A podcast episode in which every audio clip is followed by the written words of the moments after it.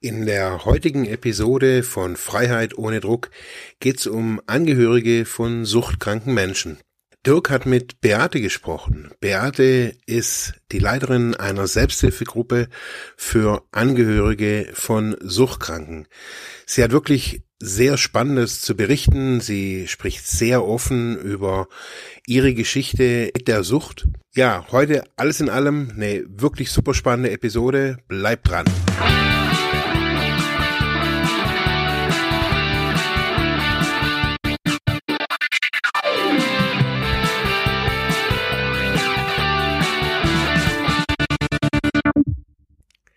Herzlich willkommen bei Freiheit ohne Druck. Mein Name ist Marc Hasselbach und wie immer dabei Dirk Ratz. Hallo Marc.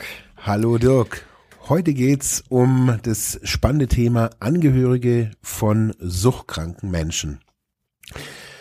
Ja, wir haben uns Gedanken gemacht, äh, dass Angehörige im therapeutischen Prozess oftmals ja die vergessenen Partner sind, die Menschen, die nicht aktiv in den therapeutischen Prozess einbezogen werden.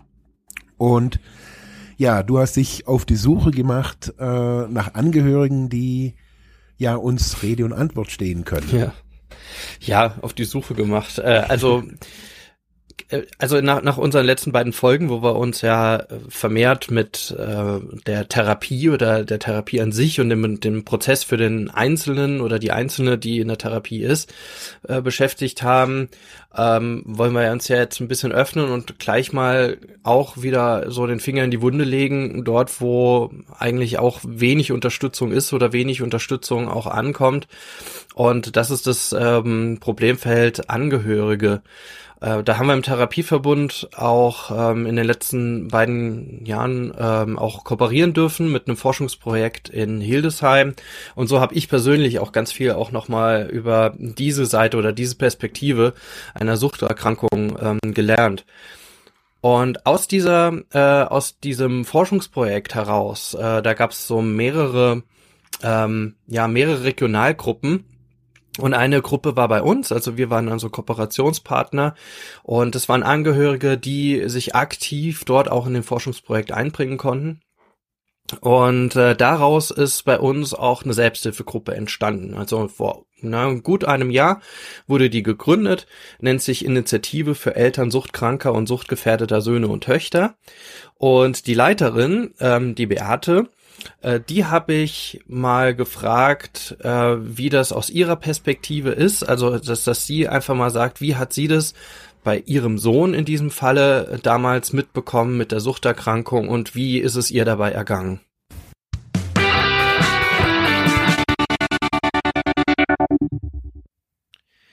Beate, sag mal, wie war das denn damals? Wie hast du denn bemerkt, dass dein Kind suchtkrank ist?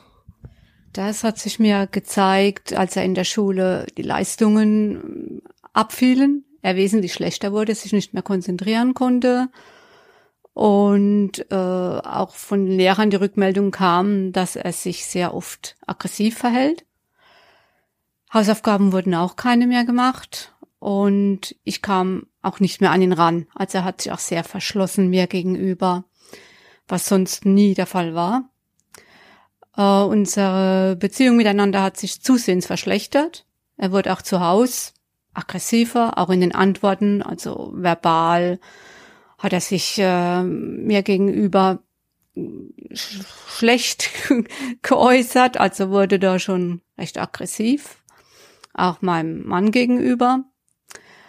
Und ja, so suchte ich dann das Gespräch auch in der Schule. Ich wurde auch natürlich auch eingeladen zum Gespräch, was da los ist.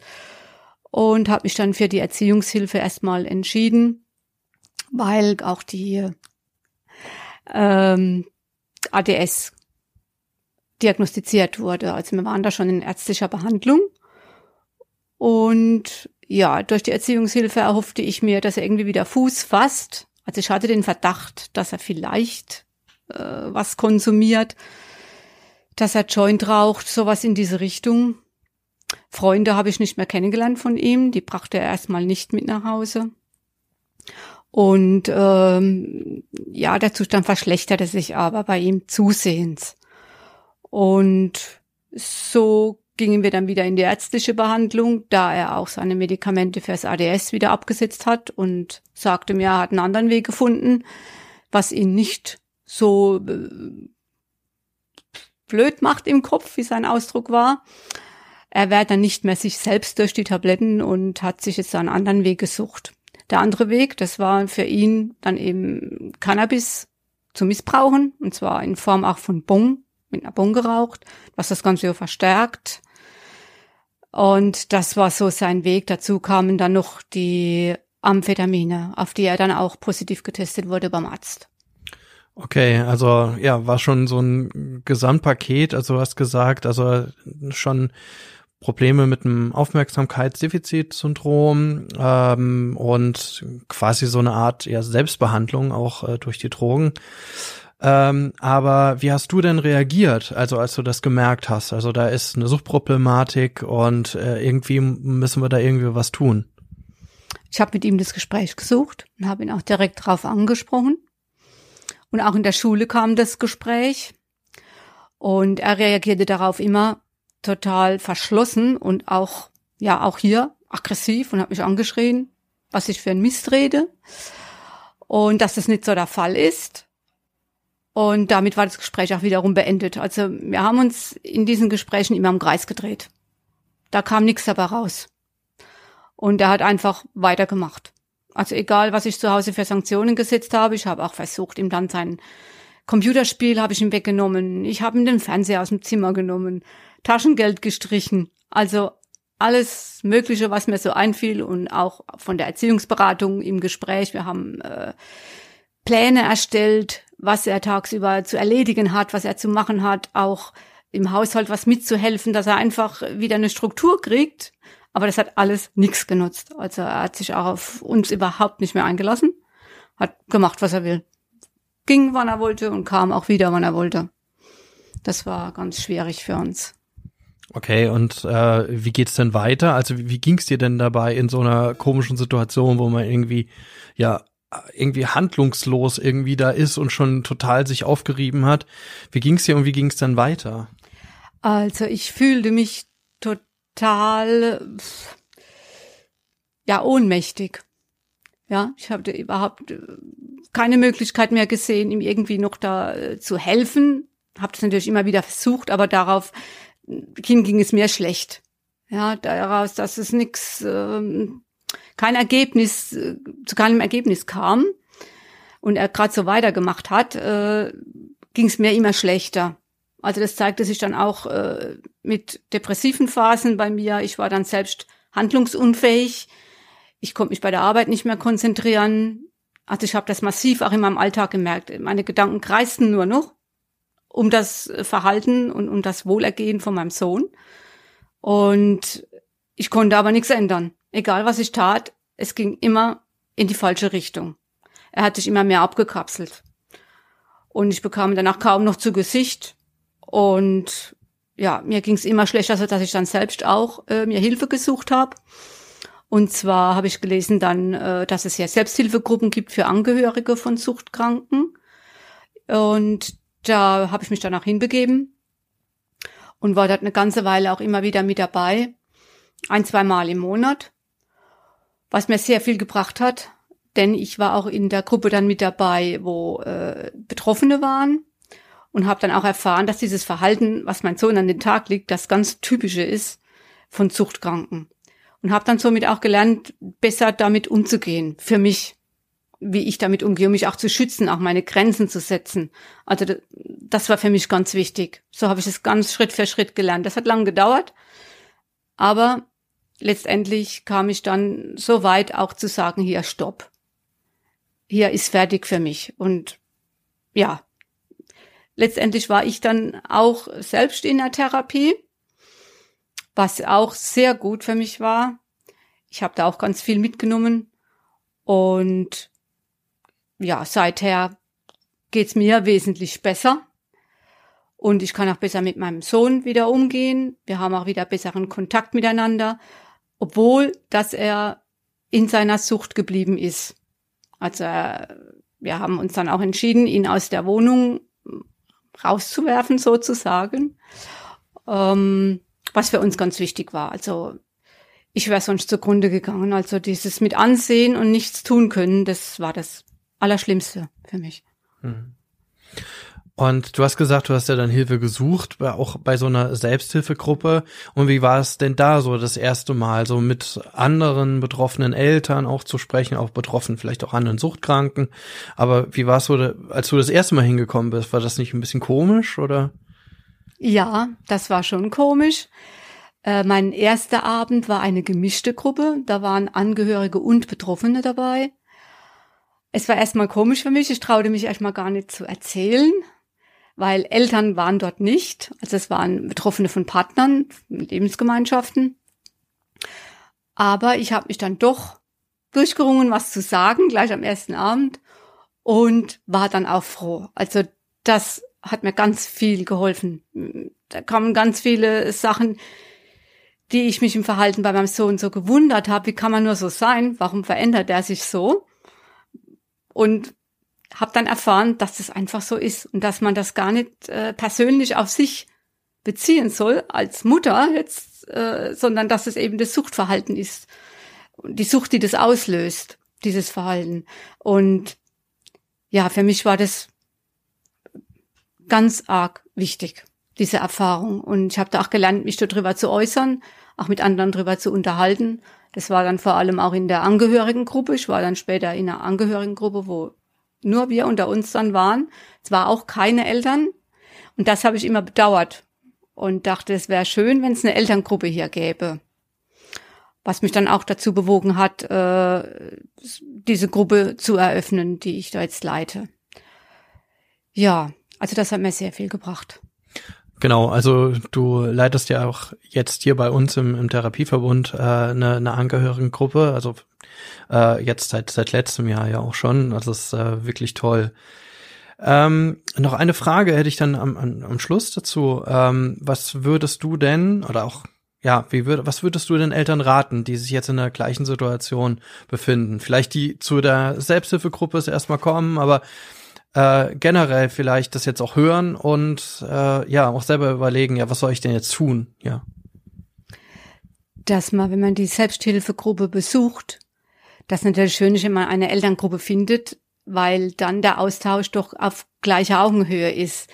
Das ist nochmal was anderes, als wenn Partner betroffen sind, wenn es das Kind ist. Und äh, dieser Austausch tut einfach gut.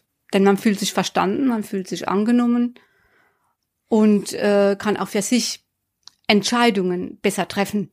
Wenn man das auch von jemand anders mal hört, wo es auch so war und welche Entscheidungen die getroffen haben für sich, dass es ihnen gut geht, dass man auch als Eltern äh, auf sich schaut und sagt, ich habe auch ein Leben und es nicht äh, komplett auf das Kind ausrichtet und sonst nichts mehr zählt. Denn das macht man. Das ist, das macht man lange. Und äh, die Gruppe kann einem dabei helfen, dass man davon ein bisschen Abstand gewinnt und sich besser abgrenzen kann. Und von daher ist es ja eine ganz wichtige Sache, so eine Gruppe zu besuchen. Und wenn es einem dadurch nicht schon äh, Erleichterung bringt und man trotzdem irgendwie in eine depressive Phase fällt oder ja größere Probleme hat, dann würde ich sagen, auch den Weg suchen, zum Therapeuten zu gehen. Denn auch das ist eine große Hilfe, dass man Sicherheit kriegt, ob man mit, mit seinen Entscheidungen richtig liegt, ob man die richtigen Wege eingeschlagen hat. Da war ich mir oft unsicher, ob ich zu stark reagiere und zu hart reagiere gegenüber meinem Sohn. Und äh, die Erfahrung von anderen oder auch wenn man mit meinem Therapeuten spricht, äh, bekommt man doch eine Bestätigung oder auch eben nicht, dass man, ja, aber es bringt sehr, sehr viel. Und ich bin froh, dass ich den Weg gegangen bin. Ähm, also Selbsthilfegruppe besuchen, ja, oder halt natürlich auch professionelle Hilfe suchen. Jetzt ähm, versetze ich mich noch mal vielleicht in die Lage so ganz am Anfang, äh, von dem du auch, von der du berichtet hast. Also du bemerkst, da ist ein bisschen was komisch, das Verhalten ändert sich von meinem Sohn, meiner Tochter Ähm, generell ist irgendwie alles ein bisschen komischer, ja. Äh, ich weiß gar nicht, vielleicht könnte es eine Sucht sein, ja. Ähm, was was mache ich in so einer unsicheren Situation? Also du hast ja dann ärztliche Hilfe dir gesucht, soweit ich verstanden habe. Aber was würde man in so einer unsicheren Situation als Elternteil tun? Bei mir war das so, dass ich angefangen habe zu kontrollieren. Ich habe also sein Zimmer durchsucht, wenn er nicht da war, weil ich dachte, ich muss hier irgendwas finden. Es ist, der macht irgendwas, was nicht gut ist für ihn und ich muss wissen, was das ist. Und ich habe gesucht und ich habe gefunden. Und das hat es aber auch nicht leichter gemacht. Also auch ihn damit zu konfrontieren, dass ich das gefunden habe, war wieder der Umkehrschluss dazu, dass er furchtbar wütend auf mich war, dass ich ihn kontrolliere und ja, letztendlich ist es das Kontrollieren kein guter Weg. Aber am Anfang steht es einfach nur mal so. Man, man muss es genau wissen. Und man kann es nur genau wissen, wenn man ihn direkt dabei erwischt. Oder man findet im Zimmer, ja, Utensilien dazu. Weil, weil einfach ähm, im Gespräch das Ganze sowieso überhaupt gar nicht in Erfahrung zu bringen ist, ne? Nein. Also ganz schwierig. Ähm, denn bei uns war das so, dass er das vehement abgestritten hat, dass das nicht so ist. Und später dann, nach mehreren Gesprächen und Anlaufversuchen, dann mal zugegeben habt, ich hab mal gekifft. Mal. Ja. Oder ich hab mal ein Bier getrunken.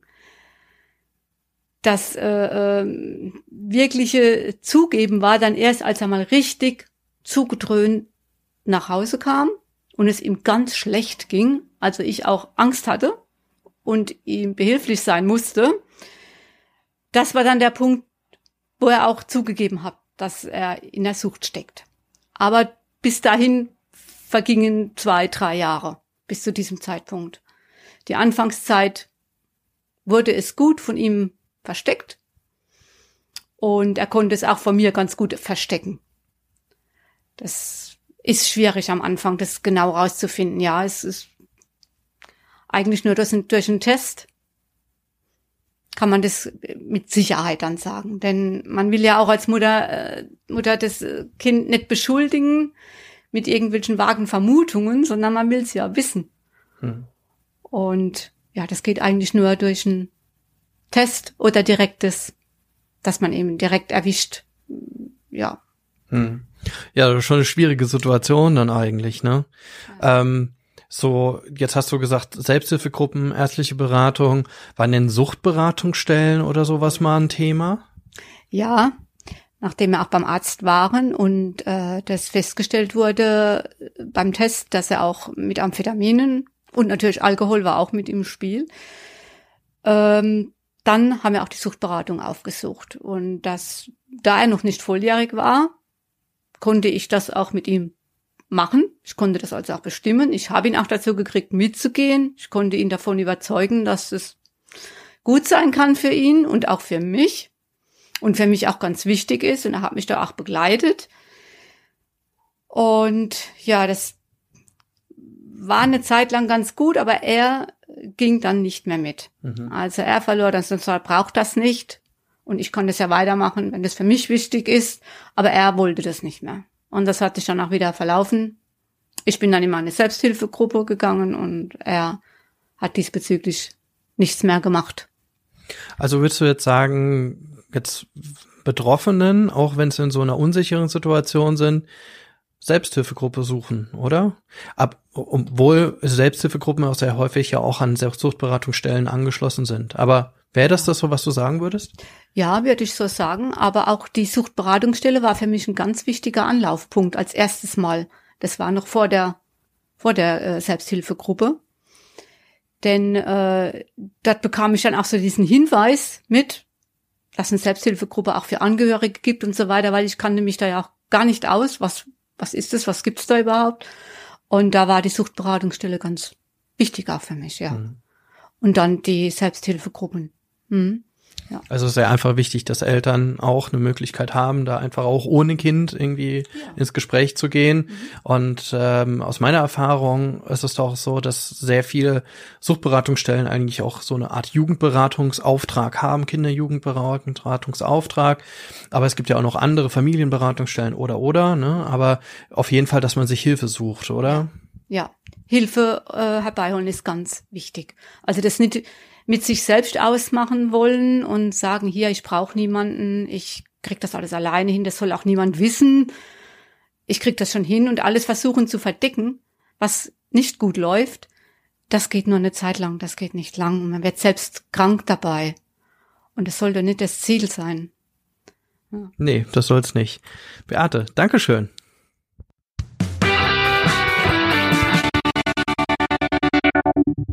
Danke, Beate, für, für äh, diese 20 Minuten wirklich super nutzbringenden Inhalt, ganz ehrlich.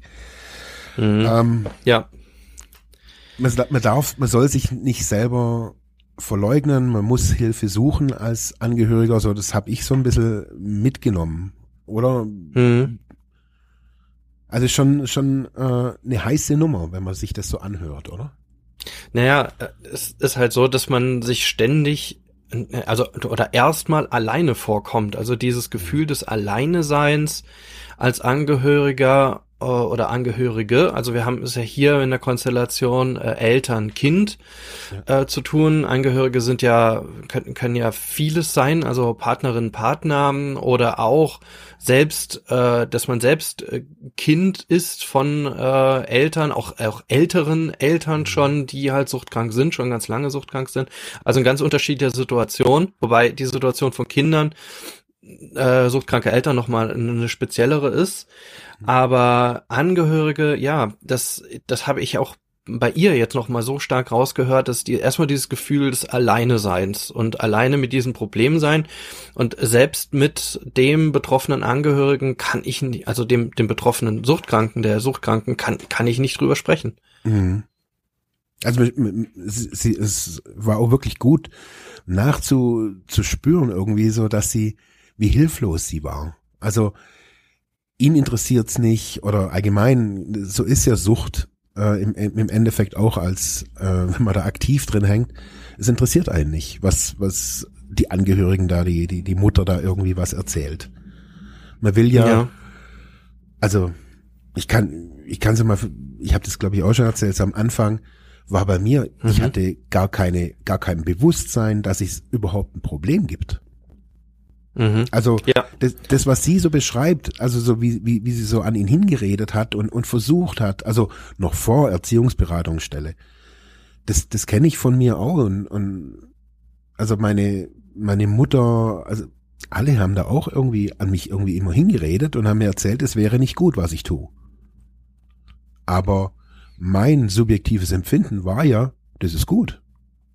Mhm. Das, macht, das macht Spaß. Ich habe Freunde, ich habe was auch immer. Also ja, das ist, das zeigt äh, diese Besonderheit einer einer Suchterkrankung äh, an mhm. dieser Stelle, auch vor allem was das sozial einfach bedeutet, ja. dass man ja, dass man, dass das, dass man erstmal überhaupt gar kein Krankheitsverständnis hat. Warum sollte das denn, denn, denn krank sein, wenn man irgendwie Spaß hat, sich irgendwie selbst entfalten kann, vielleicht auch äh, eine Peer Group hat, wo das total normal ist, äh, oder sich als Jugendlicher auch noch in einer Situation oder in einer Phase befindet, wo das einfach total cool ist, viel, viel rum zu experimentieren, mhm. auch kulturell vielleicht total spannend ist. Ähm, also was auch immer man mit so einem so einem Suchtmittelkonsum einfach auch verbindet. Und warum sollte man das jetzt halt problematisieren? Mhm. Und dass dann natürlich von Elternseite, wenn dann von Elternseite ganz konkret interveniert wird, äh, dass das erstmal irgendwie kontraproduktiv ist, das scheint irgendwie, ja, scheint irgendwie auf der Hand zu liegen. Mhm. Ich finde, man muss da ja auch immer, also bei vielen ist es ja einfach auch so, man ist da ja selber auch gerade noch in so einer in der Pubertät oder wenn ich mal in so einer pubertären Übergangsphase, äh, wenn man da anfängt äh, oder wo viele anfangen in diesem Alter. Und da ist ja nicht alles nur unbedingt jetzt irgendwie Sucht geprägt oder Stoffmittel, äh, Suchtmittel äh, geprägt, also das Verhalten. Das ist ja auch viel Umbau, sage ich jetzt einfach mal, Änderung vom Körper und Freiheitsdrang und Eltern als Autorität erleben. Und ich glaube, dass das da alles zusammenspielt. Also so hab's ich auf jeden Fall bei mir erlebt, dass, mhm.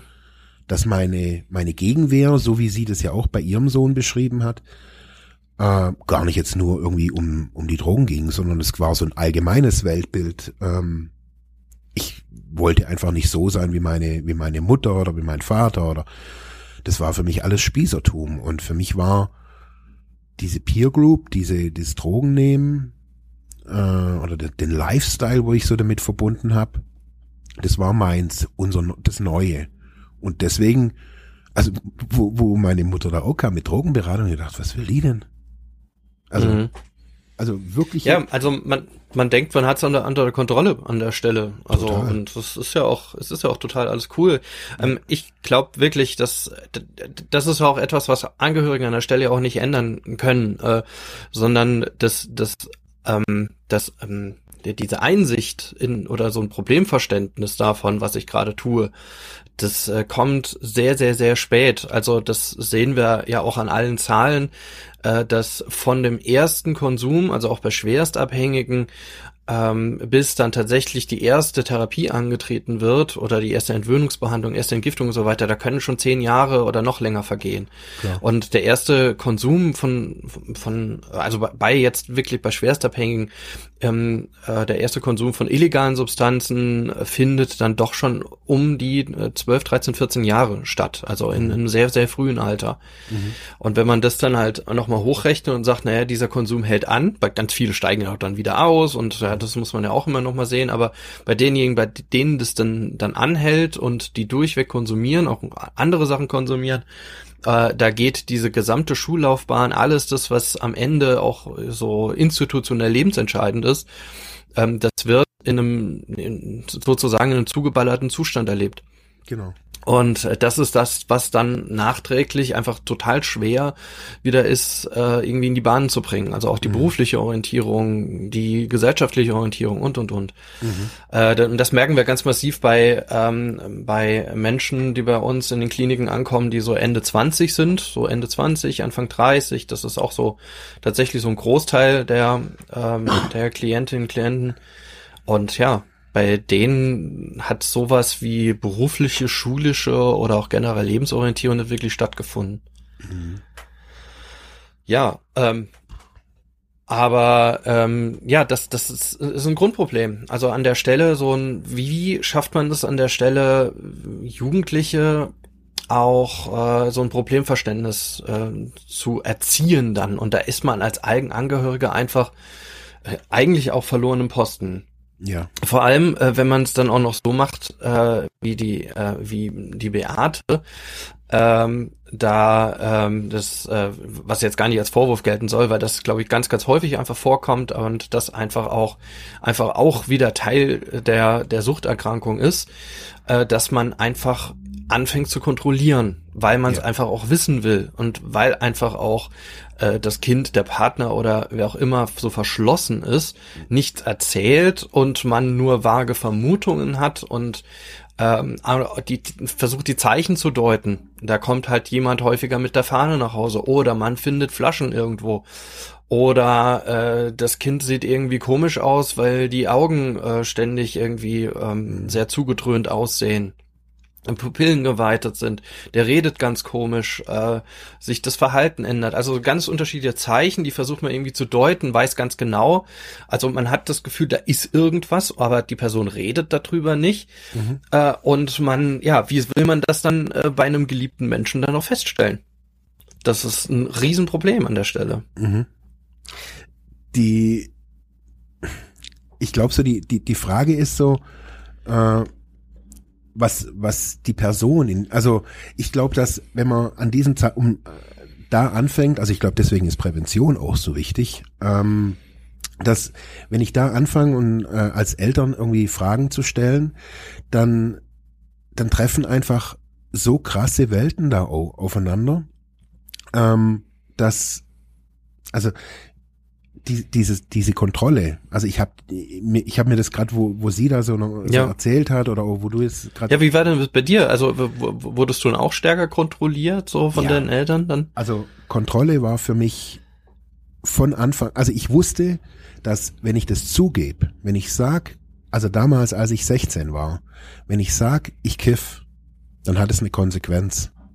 Ich, das wusste ich. Und ich war nicht bereit, diese Konsequenz zu tragen. Und die Konsequenz bedeutet, Mhm. ich muss irgendwas ändern. Ich kann nicht sagen, ja, ich kiff und ich mache einfach weiter oder ich konsumiere dies oder jenes und ich mache einfach weiter. Das geht nicht.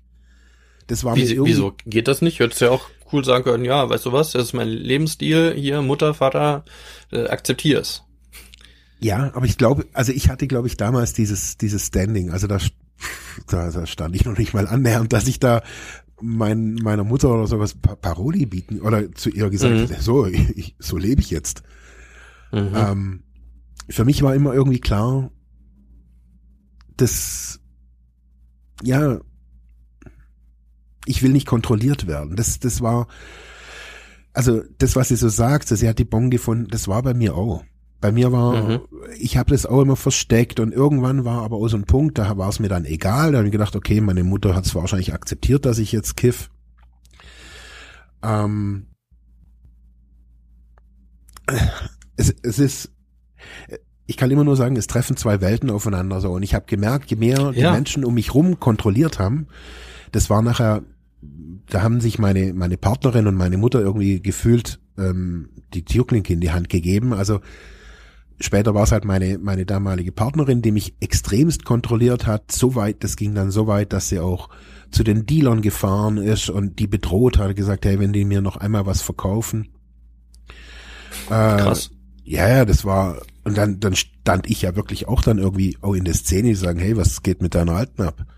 Also, das waren die Statements, sagen, hey, dir verkaufen wir nix und das, das aber gibt es ist ja schon, ja, aber Ja. also schon ziemlich, ziemlich krass und mutig, ne? Also so, so auf Anni würde ich sagen, ja, das ist. Also, ja, also ich hatte da Szenen erlebt, das, das, ohne Witz, das ist Hollywood-reif. Also wie, wie Mhm. meine Mutter und meine Partnerin damals in so ein Flüchtlingsheim gefahren sind und irgendeine Tante, die mir das da halt irgendwie verkauft hat, auf offener Straße irgendwie gestellt haben und dann 20 Migranten außenrum eine Szenerie, meine Mutter mit quietschenden Reifen davon und ich stehe mittendrin und denke mir, was ist hier bloß los?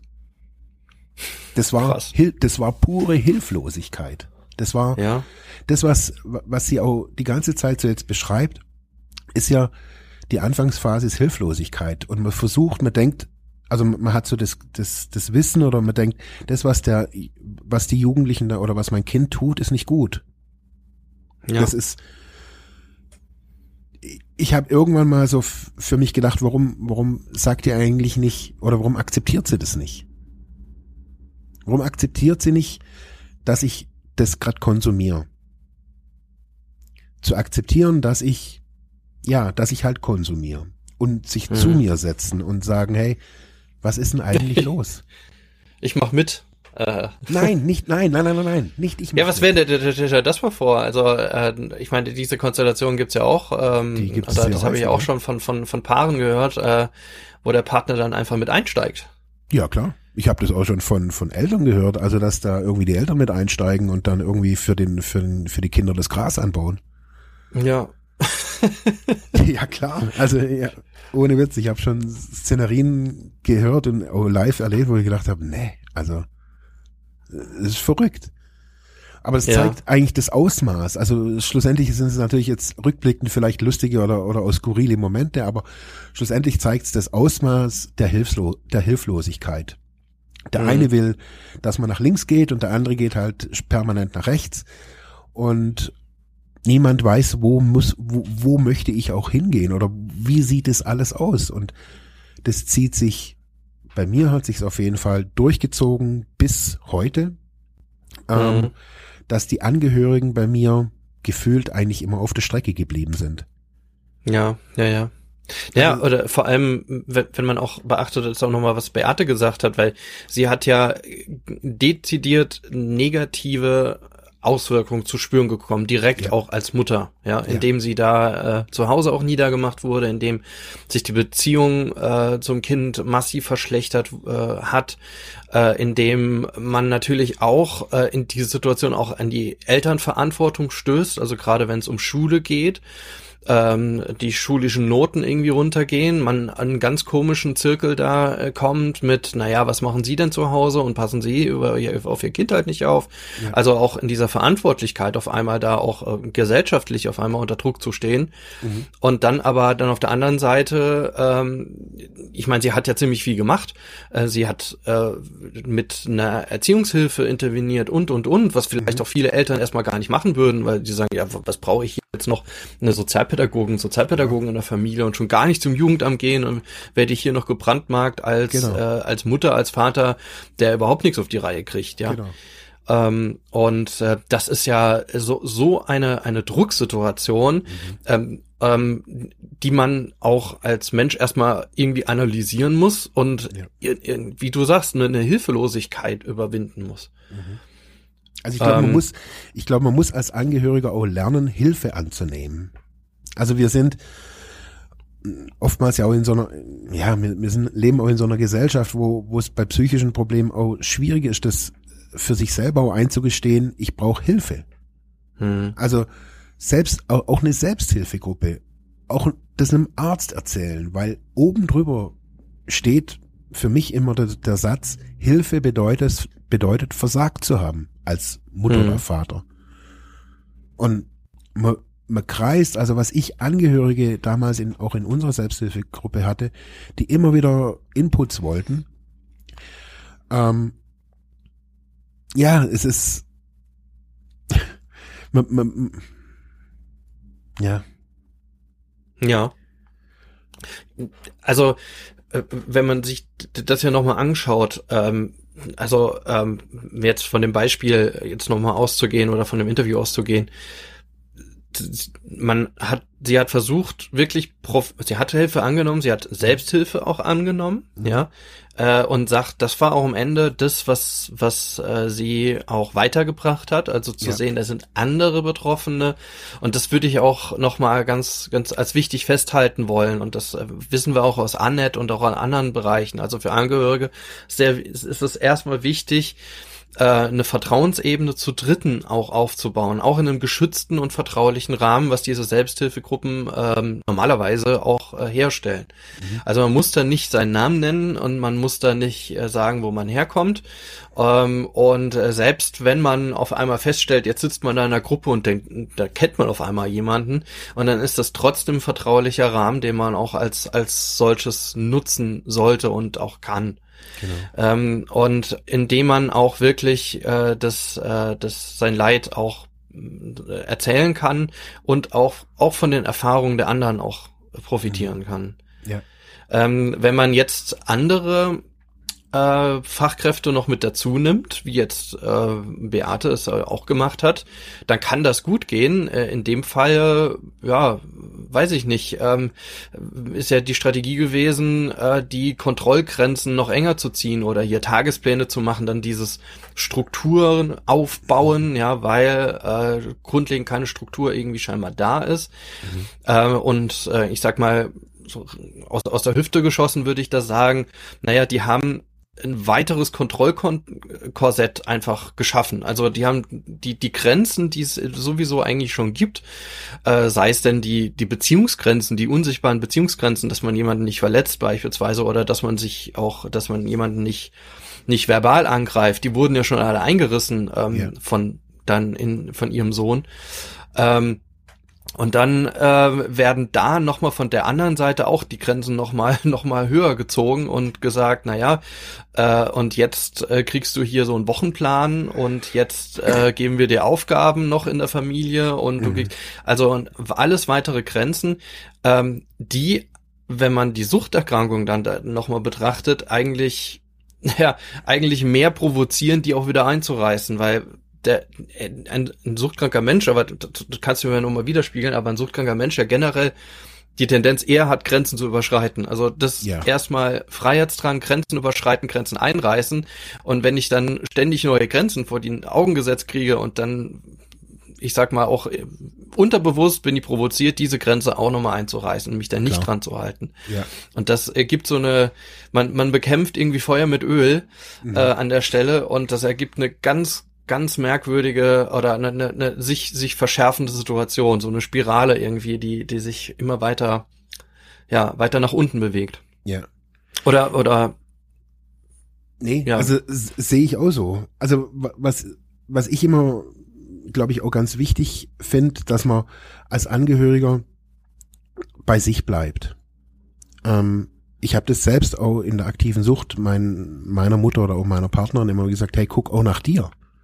Also das sage ich Mhm. vielleicht nicht, wenn ich jetzt irgendwie aktiv in einem Rückfall hing oder sowas, aber grundsätzlich habe ich immer, also es war auch so das Anliegen meiner Therapeuten, die immer wieder gesagt haben, äh, schau, schaut nach euch, äh, holt euch die Informationen, die ihr braucht, ähm, sei es professionelle Hilfe, sei es Angehörigengruppen, ähm, sei es Suchtberatungsstelle, heutzutage modern, also das weiß ich, dass meine, äh, meine Frau oder Freunde außenrum ganz viel im Internet auch gesucht haben.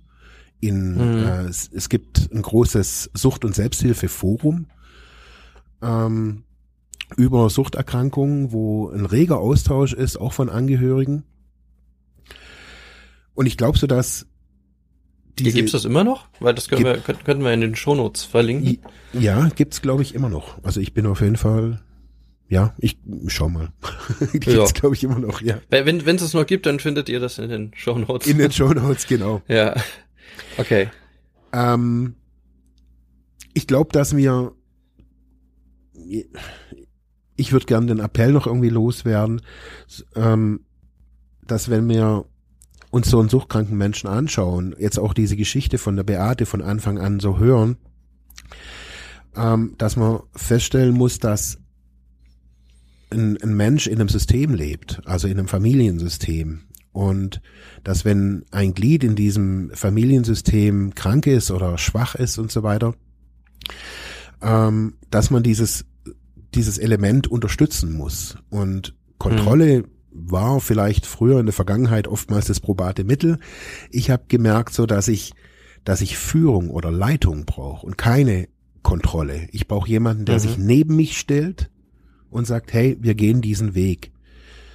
Und nicht, der sich vor mich stellt und sagt, hey Junge, nach rechts bitte Mhm. oder drei, Strö drei Straßen weiter oder sowas, sondern ich habe immer, und zwar, das ist durchgängig und deswegen, also ich muss es hier auch nochmal loswerden, deswegen danke ich auch echt meiner Frau. Die Mhm. hat sich von Anfang an neben mich gestellt und gesagt, hey, wir gehen da irgendwie durch. Also, wenn es Mhm. brenzlig wird. Und es hat mir wirklich geholfen, auch wieder neu Vertrauen zu fassen. Und nicht, Mhm. weil niemand, also auch auf den Therapieeinrichtungen, wenn man auf Therapie ist, niemand gibt einen den, den goldenen Weg vor. Auch den Angehörigen nicht. Man muss es für sich selber rausfinden. Was, was ist ein, ein gangbarer Weg? Äh, und ich glaube so, wenn wir, wenn man ja Informationen, wenn, wenn, wenn wir immer mehr Infos rausgeben können, dass ja, dass sich Angehörige einfach nicht zurückziehen, äh, Mhm. dass sie aktiv Hilfe suchen, dass man drüber spricht, äh, dass sie sich mit ihren Angehörigen, also ob das die Kinder sind, die Partner oder mittlerweile ja auch die Großeltern, ist ja auch sehr häufig so, dass an- die Rentner anfangen zu trinken und extrem zu konsumieren. Ja, ja. Ja, Ähm, Medikamente auch. oder Medikamente, ja, dass man sich, dass man diese Menschen an die Hand nimmt. Und ebenso, so hab's ich auch empfunden, oder empfinde ich das ja ebenso, dass sich die Angehörigen auch verletzbar zeigen und sagen, Mhm. hey, auch ich brauche Hilfe. Wir, wir sind eine Familie, wir brauchen alle Hilfe. Mhm. Und Ja, äh, jetzt- das ist das ist alles richtig. Was, was mir nur so jetzt im Kopf klingelt ist, ähm, wenn dann eine Einsicht bei dem Suchtkranken oder der Suchtkranken da ist Mhm. und man auch diese Unterstützung vom Angehörigen annehmen kann, ähm, dann sch- scheint das ja auch zu gehen. Aber ich habe ganz häufig einfach gehört, dass das dass diese diese Bystander-Funktion oder diese Rolle nicht die Angehörigen einnehmen weil weil entweder das die Beziehung belastet ist äh, auf, aus welcher Grund auch immer, ähm, oder weil auch der Suchtkranke selber sich schämt, ähm, man irgendwie das nicht, äh, den, den, den Angehörigen dann doch nicht belasten will, also in so einer ganz komischen äh, ähm, ja in so einer ganz komischen Stimmungslage ist. Einerseits mhm. sich doch zu offenbaren, aber dann doch zu sagen, nee, aber ich will den jetzt nicht noch zusätzlich belasten. Ähm, und äh, andererseits äh, aber auch man erstmal dahin kommen muss, also auch als Angehöriger erstmal zu wissen, ja, es ist eine Suchterkrankung da. Es ist etwas, äh, äh, wo ich auch unterstützen kann und ich weiß auch, wie ich unterstützen kann. Mhm. Ähm, das ist, ich glaube, das ist gar nicht so einfach. Also, okay. weil, weil ich habe es auch von, von anderen immer wieder gehört, dass die es genauso versucht haben, nämlich äh, erstmal äh, auf den Partner zugehen und zu sagen, na ja, ich habe jetzt halt hier die Flaschen gefunden und äh, guck mal, äh, irgendwie äh, du, das klappt so vieles irgendwie nicht mehr so richtig. Äh, sollen wir uns nicht Zusammenhilfe suchen? Ich begleite dich da dabei und wir machen das irgendwie gemeinsam. Und dann aber immer von der Gegenseite, dann gerade in Anfangszeiten oder wenn sich das Ganze so in, in, in der Phase befindet, der Verleugnung, dass man sagt, nee, ich, also ich habe kein Problem. Äh, geh du doch äh, da zu der Beratung, das kannst du ja gerne machen, aber nicht mit mir. Mhm. Ja, also ganz klar. Also ich glaube, oh, dass so eine gewisse Grundmotivation auf beiden Seiten natürlich da sein muss und auch so ein gewisser Prozess da vielleicht auch schon oder ein gewisser Weg gegangen werden, gegangen sein muss, um dahin mhm. zu kommen. Ähm, ich glaube, dass es, dass es da nicht immer irgendwie so die, den, den goldenen Weg gibt. So, ich bin mhm. auch überzeugt, dass dieses, äh, dieser, diesen Druck und diese Kontrolle, den Beate ja oder so schildert oder ich ja genauso wahrgenommen habe, auf einer Ebene auch gut ist. Mhm. Also genauso wie diese Entscheidung, wo sie da gesagt hat, dass er ausziehen muss. Ja. Dass diese Konsequenz, also für mich war sie heilend, ganz ehrlich. Also dass ich wusste, mhm. okay, ich kann nicht zurück. Ich muss jetzt nach einer Lösung suchen. Und in, nach einer Lösung kann ich einfach nicht total drauf suchen. Also, ja. das, das weiß ich noch, das waren oftmals meine Gedanken. Also, wo übernachte ich? Äh, das geht einfach nicht, wenn ich, wenn ich irgendwie drauf bin. Und ich glaube, dass diese, diese Härte und gleichzeitig aber auch neben einem stehen, also diese, diesen, dieser Beistand sein in Kombination, glaube ich, einen langfristigen langfristiger Weg sein kann. Mhm. Ähm, ja, also ich weiß es auch aus dem Annette-Projekt, auch auch von von vielen anderen Eltern, die oder auch äh, anderen Angehörigen, die äh, genau in dieser äh, in, in ja in so einer Achterbahn sitzen, ne, in so einer Achterbahn der Gefühle. Ja. Ähm, fand das immer ein schönes Bild, was damals so ein Projekt irgendwie äh, mich mich äh, bewegt hat, ähm, nämlich äh, einerseits mit ähm, ja, mit so, so, eine, so eine Härte zu zeigen und nämlich zu sagen, nein, jetzt ist eine Grenze erreicht, jetzt wieder, oder jetzt kann ich dir nicht mehr helfen, jetzt muss ich hier Konsequenzen zeigen und jetzt, wir haben eigentlich vereinbart, das so und so und so zu machen. Du hast dem zugestimmt und jetzt hast du es aber wieder nicht getan. Mhm. Oder du bist hier, also beispielsweise, wenn man sagt, äh, hier ist drogenfreier Raum in unserem, in unserem in unserem Haus. Ja, wenn mhm. du hier wohnen willst, dann wird hier nicht konsumiert. Ja. Ähm, das ist ja so eine Regel, was die, die häufiger auch ge getroffen wird. Und klar, der Suchtkranke hält sich nicht dran, ja, weil mhm. die Konsequenz ist, äh, ja, man, man kriegt es dann doch irgendwie mit, weil man Sachen findet oder im Zimmer riecht es äh, mhm. wieder oder also das ist halt wieder so eine Grenze eingerissen worden. Ja, wie zeigt man jetzt Konsequenz? Ja, dann muss man halt einfach sagen, jo, und dann wir, wir haben das vereinbart, du hast dem zugestimmt und jetzt, äh, jetzt ähm, musst du halt einfach gehen oder du musst halt gucken, wo du, wo du jetzt, äh, wie du, wo du unterkommst. Also so eine ja. Intervention oder Sanktion. Mhm. Und auf der anderen Seite, also zu einerseits hat man eine Offenheit gezeigt und gesagt, ja, wir haben, wir haben dich lieb, äh, natürlich, und wir tun alles, um dir zu helfen, aber von deiner Seite kommt da irgendwie nichts. Mhm. Und diese, diese Achterbahn, dieses ständige, äh, ich vertraue jetzt wieder drauf, dass es gut wird, oder auch, dass die guten Seiten, also in Anführungszeichen, diese guten Seiten an einem Menschen ja auch da sind und dass er, dass dann auch diese, diese Reumütigkeit dann dazwischen da ist, äh, mit, na ja, ich weiß, ich habe wieder Fehler gemacht, das ist scheiße, mhm. äh, was ich hier tue, ähm, ähm, und ich glaube jetzt nochmal Besserung, bis dann einfach der nächste Schub wieder kommt. Und das ist einfach die, einfach eine Situation, die in vielen Familien mit einem suchterkrankten Teil, Partner, Kind, äh, wie auch immer, vorkommt. Mhm. Ähm, aber insofern ist es, ist es wichtig, dass hier beide Seiten, glaube ich, auch gestärkt werden, wenn, wenn so etwas vorkommt. Also was, was ja wirklich schwierig ist, ist für das, dass sich Angehörige selbst Hilfe suchen. Das hast du ja auch, mhm. ja, oder haben wir eben ja auch schon angesprochen. Ähm, wo, also zu schauen, erstmal, es gibt eine Selbsthilfegruppe, wo ich hingehen kann äh, das in der Nähe oder gerne auch, was weiß ich, in, was weiß ich, eine halbe Stunde weiter entfernt, wenn man nicht in der gleichen Kommune irgendwie zur Selbsthilfegruppe gehen will, mhm. äh, machen ja auch einige. Ähm, und äh, um dort dann einfach einen, einen, einen Kreis zu finden. Äh, andererseits, äh, was ich auch super fand, äh, dass Beate das auch äh, nochmal da klargestellt hat, ist, wenn man merkt, mir als Angehöriger geht's auf einmal immer schlechter. Ich, ja. ich, krieg, ich krieg, werde selber ähm, irgendwie krank. Äh, auch psychisch, vor allem psychisch an der Stelle auch krank, ähm, muss ich mir Hilfe suchen, muss ich professionelle Hilfe suchen. Das hat sie mhm. auch getan und das ist eigentlich auch ein ganz, ganz wichtiger Schritt an der Stelle, ja. weil ähm, man muss auch an sich selber denken und diese diese Verschiebung auch der Perspektive, man schaut eher auf den Angehörigen, schaut, was braucht der, mhm. was habe ich, was mache ich jetzt gerade, analysieren, kontrollieren, ne, das, der ganze Alltag dreht sich dann auch nur noch äh, auch um die Sucht, also hier, hier zeigt sich ja, wie, wie die, eine Suchterkrankung wirklich, das, das, sich das ganze familiäre System oder auch das, das, das ganze Peer-System äh, irgendwie aneignet, ja, äh, weil alles sich auf die Sucht am Ende nur noch fokussiert und ja. man den ganzen Tagesablauf danach ordnet. Mhm.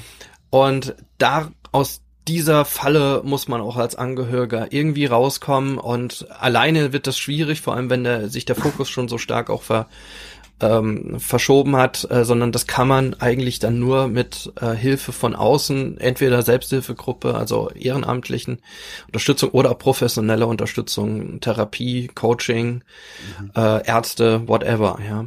Ja. Das, ähm, äh, aber das, damit zusammenhängt vielleicht noch ein, ein, ein äh, Begriff, der immer wieder Zusammenhang mit Angehörigen kommt, wer, was auch in der ähm, Suchthilfeszene sehr häufig ein Punkt ist, der auch Hilfe für Angehörige verhindert vielleicht sogar. Ähm, und das ist der Begriff der Co-Abhängigkeit. Ja. Ähm, ähm, Co-Abhängigkeit bezeichnet ja so etwas wie, also genau das, was ich gerade eben gesagt habe, also so, so ein, ein, auch der Angehörige beginnt sich zu fokussieren auf die Sucht und aber Abhängigkeit, also Co-Abhängigkeit bezeichnet dann aber dabei ähm, eher ein, ein Unterstützen der Sucht dadurch, dass man beispielsweise sie weiterhin verheimlicht. Also man, man, man eignet sich auch das Verhalten des Suchtkranken an. So könnte mhm. man das vielleicht äh, bezeichnen. Also man äh, geht vielleicht sogar selbst den Stoff, Stoff einkaufen, damit äh, die Person sich nicht weiter kriminalisieren muss, wenn die beispielsweise sich oder schon den Führerschein verloren hat, darf nicht mehr fahren und dann fährt man sie halt äh, äh, dorthin, wo sie einfach hin muss, äh, weil sie es selbst sonst äh, ja wieder schwarz fahren würde oder sonst irgendwas machen würde. Mhm. Ähm, oder äh, ja, man unterstützt einfach dieses Verhalten und fördert die Sucht. So, das ist das Bild dieser Co-Abhängigkeit. Ja. Und man macht dann von der Fachseite, also sage ich jetzt als kritischer Einwurf gleich an dieser Stelle, äh, man macht quasi die Angehörigen, die Angehörige zur Mitschuldigen daran, dass die Sucht so sich so entwickelt hat, äh, wie sie im Moment da ist. Und das mhm. finde ich an der Stelle wirklich schwierig und auch zusätzlich ja. stigmatisierend. Und das habe ich auch in Annette gehört, das habe ich auch immer von, von Elternverbänden auch immer nur mal gehört, die diesen Begriff der Co-Abhängigkeit selbst sehr, sehr schwierig finden mittlerweile. Mhm. Wie, wie siehst du das? Also ich, ich, äh, als ich das auch nochmal so klargestellt bekommen habe, finde ich ihn mittlerweile auch als hochstigmatisierend. Auf jeden Fall. Also ich glaube, niemand, also aus meinem Familiensystem hätte sich, auch wenn vielleicht jetzt mal die, die klassischen Tendenzen irgendwie zu einer Co-Abhängigkeit oder zu, auch zu, zu den Eigenschaften von, von co-abhängigen Menschen irgendwie zugetroffen haben, hätte sich, glaube ich, niemand als co-abhängig bezeichnet, sondern als vielleicht in einer Phase über dem Durchschnitt äh, engagiert. Mhm. Also genau. Ähm, bei mir war es jetzt bei, bei meiner früheren Partnerin so, dass die mir äh, auch auf die Entgiftung äh, Alkohol damals gebracht hat. Das ging aber, ähm, also das war nicht von ihr initiiert, sondern es war von mir mit ganz viel moralischem Druck auch irgendwie äh, bring mir was sonst bla bla bla und dann geht's eh weiter mhm. und so weiter. Also Mords Szenarien ausgesponnen, dass sie das gemacht hat. Schlussendlich ist es nicht Co-Abhängigkeit, sondern es ist eine Machtausübung. Also die, die permanent auch wechselt. Ähm, ich als Suchtkranker weiß um das, dass sich der andere opfert oder die andere. Äh, mhm. Das erlebe ich und nutzt, nutzt das alles aus. Schlussendlich ist es, äh, ja, ist es ein, ein sehr starkes Hierarchiegefälle, wo, wo der, der Suchtkranke auf einer Ebene immer mehr Macht kriegt und äh, der andere diese auch natürlich was davon hat. Ich glaube aber, dass Angehörige jetzt nicht, also A, finde ich es auch stigmatisierend, so ein Begriff. Also ich mhm. weiß, meine Angehörigen hätten sich alle dagegen gewehrt, äh, zu, zu sagen, wir sind co-abhängig. Und es war auch nicht hilfreich. Habe ich, mhm. merke ich so. Und auch aus Angehörigengruppen habe ich das auch immer. Also ich habe später mal eine, Aus eine, so eine Fortbildung gemacht als Suchtkrankenhelfer, als Ehrenamtlicher. Und da waren auch viele Angehörige dabei. Und die wollten dieses Thema Co-Abhängigkeit auch bewusst immer ja irgendwie separiert haben. Die haben gesagt, sie sind nicht eine co-abhängigen Gruppe. Sie sind eine Gruppe mhm. von Angehörigen von Suchtkranken. Ja, und es, ja. Also ich habe damals auch schon darüber nachgedacht und habe gemerkt, okay, die wollen das auch nicht. Sie wollen sich nicht als co-abhängig sehen, weil auch, ja, weiß nicht, wie, wie man vielleicht einen anderen Begriff finden könnte, aber äh, ich glaube, man sucht halt als, als, als Angehöriger eine Möglichkeit, wie man, wie man seinen, seinen lieben Menschen irgendwie helfen kann. Und ja, so würde ich es auch sagen, ja. Weiß nicht, was man tun soll. Man versteht das Verhalten von dem, ja. von dem ja. anderen nicht. Man versteht die Ausprägung nicht. Man versteht eigentlich auch nicht mal, warum, warum nimmt er das überhaupt? Also das, mhm. das ist ja auch eine Frage, die erst sehr spät kommt oder auch die Antwort darauf, wieso nimmt er das überhaupt? Mhm. Ähm, ja. Ja, weiß, weiß man ja teilweise selber nicht. Nee, nee. Also, äh, ich habe auch 15 Jahre und, gebraucht, um es rauszufinden, wieso. ja. ja, ähm, und ja, das ist, das, das ist an der Stelle, äh, glaube ich, glaube ich, macht man mit einem Begriff oder mit so einem Begriff ziemlich viel, viel einfach sozial oder gesellschaftlich kaputt.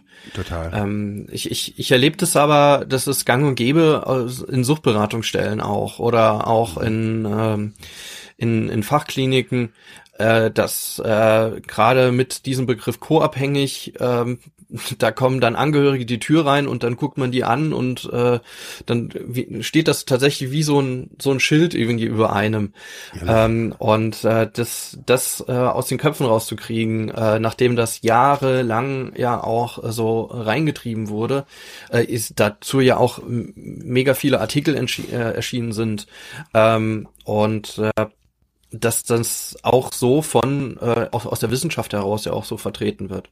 Mhm. Ich merke nur, an der Stelle ist es halt, ähm, also auch in dieser Diskussion rund um, um unser dieses Angehörigen-Netzwerk, dieses Projekt, was, was wir ähm, mit kooperieren durften, bei dem wir kooperieren durften, auch daraus habe ich das immer wieder äh, so gehört. Und das ist mir einfach so im Gedächtnis geblieben, dass dieser Begriff der Co-Abhängigkeit neben vielen anderen Merkmalen mit zur Stigmatisierung einer Suchterkrankung weiterhin beiträgt. Also Stigmatisierung der Betroffenen, der Angehörigen, äh, und äh, an der Stelle begrifflich einfach äh, mega schwierig ist und problematisch ist heutzutage. Ja. Ähm, aber es ist nicht, nichtsdestotrotz ist es ein Phänomen, das man mhm. einfach auch so erstmal hinnehmen muss, äh, so wie es einfach auch passiert, indem dann Angehörige ganz unterschiedliche ähm, Möglichkeiten er ergreifen, Bewältigungsmöglichkeiten ergreifen, um mit dieser dieser extrem problematischen Situation umzugehen. Und äh, dazu gehört einfach auch diese Kontrolle am Anfang. Äh, dazu ja. gehört erstmal dieses Analysieren wollen.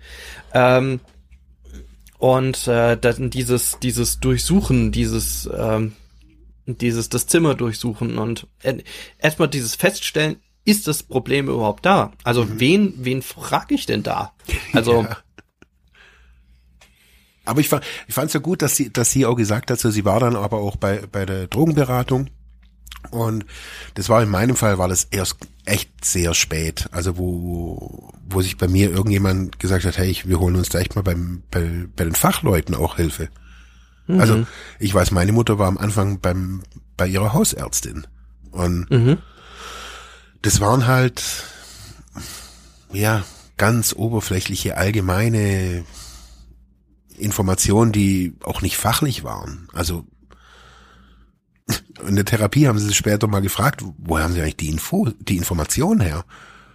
Mhm. Gesagt, okay, das hat eigentlich nichts mit Sucht und Suchterkrankung. Das sind halt so allgemeine Sachen, die man so eben sich ausdenkt, so ticken Süchtige. ja, das ja, muss, ja, das, das muss man dann machen. Das waren halt so, wie nennt man denn das? wie so Bauernregeln, äh, die halt nicht gewirkt und nicht meine Mutter eher verunsichert haben. Ja, das, ja, ja, ja. Ja, ähm, das ist, ja, das ist auch so ein Problem. Also, dass es wahrscheinlich keine, keine adäquate Beratung gibt, außerhalb jetzt, wie gesagt, von, von anderen Betroffenen, ja. äh, die vielleicht auch die richtige Sprache finden, um mit Angehörigen auch darüber zu sprechen und äh, das, das, das Problem auch ähm, so äh, jemanden auch zu reflektieren, dass, dass jemand Ratschläge dann auch annehmen kann. Also wenn man da anfängt, wie gesagt, gleich mit tatsächlich Ratschlägen, Erziehungsratschlägen und und und. Yeah dann äh, sind das halt auch wieder, also man sagt ja auch dann Ratschläge sind auch Schläge irgendwie und genau. ja, und in diesem Fall äh, ja schlage ich halt in diese Kerbe rein mit, äh, ja, auch als Erziehungsberechtigter oder als Partner habe ich da irgendwie versagt und ich bin selber irgendwie das Problem und äh, komme selber in so eine Schuld- und Verantwortungslosigkeit äh, oder Ver Verantwortungsspirale, ja. Mhm ähm, das, ja, was, was kann ich denn daran ändern, wenn ich irgendwie schuld bin, ja? Ähm, und äh, das ist eine mega schwierige Situation, äh, wo man einfach engen Beistand braucht als yeah. Angehöriger selber und sich selber nicht verlieren darf. Ja, wirklich. Ähm, und äh, ja, das geht bis geht bis aber auch dahin, dass natürlich durch diese Suchterkrankung äh, häufig Krisensituationen entstehen. Äh, kannst du dich an sowas erinnern, wie so eine Situation, wo es so extrem explodiert ist zu Hause, wo Polizei da irgendwie stand und äh, wo wo es wirklich massiv ja irgendwie am Platzen war? Ja, also ist die die eine Situation, die die ich vorhin so geschildert habe. Äh, also wo meine Mutter und äh, meine Partnerin da irgendwie in, in das Flüchtlingsheim da gefahren sind. Äh, mhm. Das ging dann später noch weiter, ähm, dass die, ja, es war, ich glaube, eine Woche später, ähm, wurde eine ähnliche Szenerie wieder war, diesmal aber mit Polizei. Meine Mutter hat die Polizei angerufen, also weil sie gemerkt hat, okay, ich krieg trotzdem noch Stoff, auch wenn die irgendwie im, im Flüchtlingsheim stehen. Äh, dann hat sie die Polizei angerufen und die haben mich dann irgendwie kurz vorm Flüchtlingsheim irgendwie ähm, aus dem Auto gezogen. Ich hatte da aber ja natürlich noch nichts und deswegen mussten sie mich auch wieder laufen lassen. Und es war, also das fand ich so die angespannteste Situation auch in, in diesem Polizeirevier, moralische mhm. Vorwürfe, die Polizistin war total überfordert. Mhm. Ähm, ich schon komplett entzügig äh, in dieser Situation. Ähm, also das war für mich so. war das ja das das war also so, ja. also ich war wirklich richtig krass entzügig. Äh, alle meine Angehörigen, alle in einem Auto standen auf der Polizeiwache. Ein Drama schlechthin und schlussendlich ja, war das auch so ein, waren das so Momente, wo, wo auch meine Hoffnung, also so auch das, die, die Hoffnung auf Verständnis. Ich, ich habe das immer wieder gehofft, das weiß ich so, dass meine Eltern das verstehen. Irgendwie mhm. verstehen. Ich hab's, ich habe mich selber nicht verstanden, aber trotzdem habe ich immer irgendwie gehofft, dass sie mich nicht noch in den Knast bringen. Mhm. Und ja, ich glaube irgendwie, wenn meine, wenn meine Angehörigen an sich alle irgendwie da jemanden gehabt hätten, der oder die ihnen da irgendwie jetzt nicht ein Leitfaden, aber wenigstens sagt, hey, das, was ihr da macht, ist wirklich, das bringt nichts. Also gar mhm. nichts. Äh, ich glaube, da wäre vieles einfacher gewesen, indem er nicht so autoritär, also sie hat auch sehr viele autoritäre Tipps gekriegt, äh, gerade auch von, oh, okay. von einer befreundeten Psychologin, was sie da eben auch mit Regeln und Verhalten und mhm. äh, irgendwann hat sie gemerkt, egal ob sie mir irgendwelches Geld streicht oder nicht streicht, ich habe trotzdem Geld. Ähm, also es geht hier ja nicht um tausende Euro, aber ob ich jetzt 20 Euro von ihr kriege oder 20 Euro, keine Ahnung, irgendwo anders herkrieg, das war nicht das, das war nicht das Ausschlaggebende. Mhm ich glaube, sie hätte ja, die hätten alle echt mehr Informationen gebraucht und also wirklich nutzbringende Informationen zu sagen, hey, tauch nicht beim Dealer auf, äh, mach keinen enormen Palaver, weil also ich bin auch so, wie, wie Beate das auch geschrieben hat, ich bin auch ausgeflippt und war aggressiv und verbal aggressiv, körperlich aggressiv. Ähm, mhm mein, ich wieg halt und habe damals auch schon knappe 100 Kilo gewogen und wenn dann irgendwie meine 60 Kilo Mama da irgendwie dagegen stand und ich mich da trotz roten Augen aufgeblasen hab, dann mhm. haben die mhm. Angst gekriegt. Ja, ja. Verständlicherweise, weil niemand wusste, wie, wie tick ich aus. Ja. Das ist extrem schwierig, ja. Ja. Aber, aber du hast ja doch auch nochmal gesagt, auch gerade dieses, diese Extremer, ne? Also einmal, äh, einerseits, äh, ich gebe ihm halt 20 Euro, damit er das jetzt, äh, damit er jetzt einfach Geld hat und sich nicht irgendwo kriminell irgendwo sonst wo besorgt oder irgendwie Beschaffungs äh, die fördern noch Beschaffungskriminalität dazu äh, mhm. dadurch und äh, bin dann vielleicht sogar noch verantwortlich, dass er irgendwann äh, im Knast sitzt. Mhm. Ähm, und andererseits aber zu sagen, nein, von mir gibt's halt kein Geld mehr, weil äh, ich fördere nicht deine Sucht dadurch. Ja. Ne? Und das ist genau dieses Spannungsfeld äh, und es sind beides ja extremer. Es sind, es sind zwar auch, ich sag mal, klare Entscheidungen, aber es sind trotzdem, wenn man diese die Konsequenzen daraus ableitet, äh, extreme ähm, Folgen einfach Folgeerscheinungen ja, daraus. Total. Und ja. das ist das macht es ja einfach so schwierig. Also in dieser Entscheidungssituation klar zu sein, an der einerseits zu sagen, okay, ich will nicht, dass mein Kind kriminell wird. Ähm, ja. Es macht schon genug kriminell, also will ich das auch nicht noch weiter fördern. Mhm. Also ähm, gebe ich ihm halt die 100 Euro, ja. Mhm. Ähm, äh, andererseits äh, aber auch zu sagen, nein, hier ist wieder eine, eine klare Grenze, die wir irgendwie untereinander vereinbart haben. Das mu muss halt unter Partizipation irgendwie geführt werden, ja. Mhm. Ähm, also mit dem Betroffenen selber zusammen. Aber ja, ähm, es ist an der Stelle schwierig zu sagen, mach so oder so. Ja. Äh, deswegen, ähm, ich glaube glaub, glaube auch nicht, dass wir, ich, ich weiß nicht, vielleicht kommen wir auch gar nicht zu einem klaren Fazit an der Stelle, mhm. aber ähm, ich glaube, es ist ganz wichtig, hier die Einzelsituation zu betrachten, sich selber als Angehöriger nicht dabei zu verlieren, also auch sich im Fokus der Suchterkrankung nicht zu verlieren. Ähm, und äh, zu schauen, dass man selber stabil bleibt und nicht äh, generell selbst nochmal krank wird. Das heißt, sich selbst Unterstützung sucht. Wenn der Suchtkranke, äh, die Suchtkranke nicht bereit ist, mit Unterstützung zu suchen. Weil am, am, am Ende kann man auch, ich sage es ja so recht hart, kann man, kann man sagen, na, eigentlich braucht der Suchtkranke die Unterstützung, die Hilfe. Er, die Person müsste in, in eine adäquate Hilfeform einfach übergeführt werden. Die Sucht müsste einfach be bearbeitet und bekämpft werden, wie auch immer es für die Situation angemessen erscheint. Aber es muss was getan werden. Ja. Und ohne dass die Person bereit ist, irgendwas zu tun, äh, ändert sich an der Situation nichts. Genau, gar nichts. Es, es wird eigentlich nur noch schlimmer. Ja. Aber das sind doch super irgendwie abschließen, abschließende Worte irgendwie für, ja, ganz ehrlich. Also, ja. also ich kann dem nichts, nichts hinzufügen. Äh, äh, ne, ein Punkt vielleicht, äh, den man vielleicht noch hinzufügen kann, ist, weil es kann ja auch so sein, ähm, jetzt, jetzt haben wir sehr viel darüber gesprochen, eine Suchterkrankung ist manifest, die ist da, was macht man, ne? aber da kann es ja auch an, irgendeiner Stelle, und so war bei dir ja zum Glück ja auch, ähm, schafft man auch als suchtkranker Mensch die, den Übergang in ein Hilfesystem. Ja. Ja, man äh, durchläuft eine Therapie, eine sehr anstrengende Therapie, vielleicht auch mehrfach. Man geht diesen ganzen Entgiftungsweg und ähm, äh, wie hast du das erlebt? Waren an der Stelle deine Angehörigen noch präsent? Also wie, wie kamen die an dieser Stelle noch mit rein? Also ich muss da vielleicht ein bisschen unterscheiden. So am Anfang war da schon sehr stark noch meine, meine damalige Partnerin und Mutter äh, beteiligt. Also da waren die beide waren eigentlich so die, die, die Hauptangehörigen. Später war es meine jetzige Frau. Ähm, mhm. In dieser ganzen Therapiephase, also am Anfang waren sie eigentlich gar nicht dabei.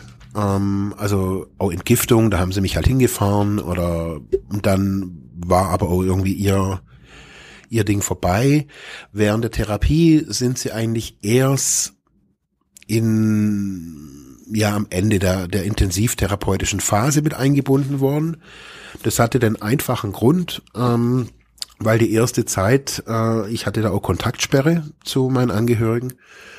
Also bei mir waren es äh, beim ersten Mal drei, beim zweiten Mal sechs Monate Kontaktsperre. Also mhm. sowohl Telefon wie auch Schreiben durfte ich auch nicht. Ähm,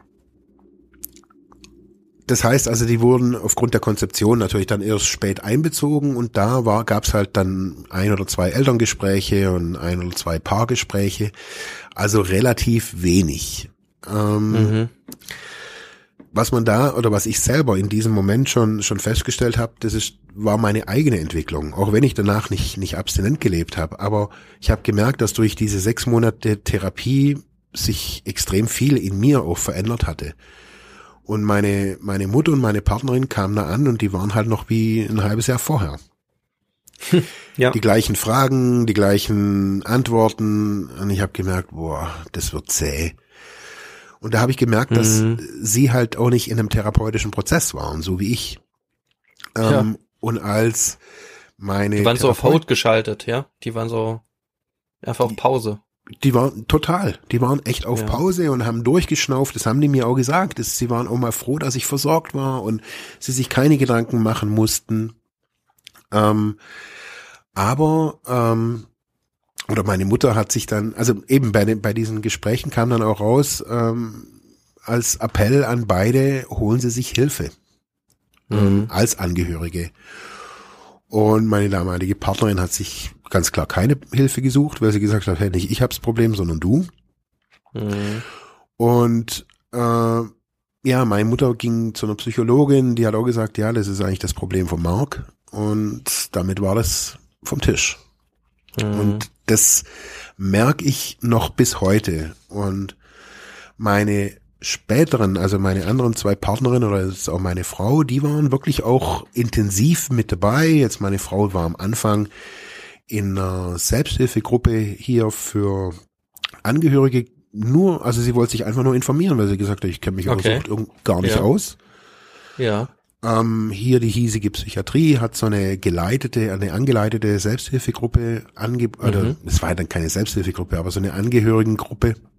Mhm. Ähm, es war so, so eine Hybridgruppe, glaube ich. Ähm, das hat ihr extrem viel geholfen und dann war später, also jetzt bei meiner Frau, war ja nach meiner Drogentherapie war ich immer noch oder war ja lange immer noch in therapeutischer Hilfe und da gab's regelmäßig, gab's jetzt auch Gespräche eben mit meiner, also nur für meine Frau.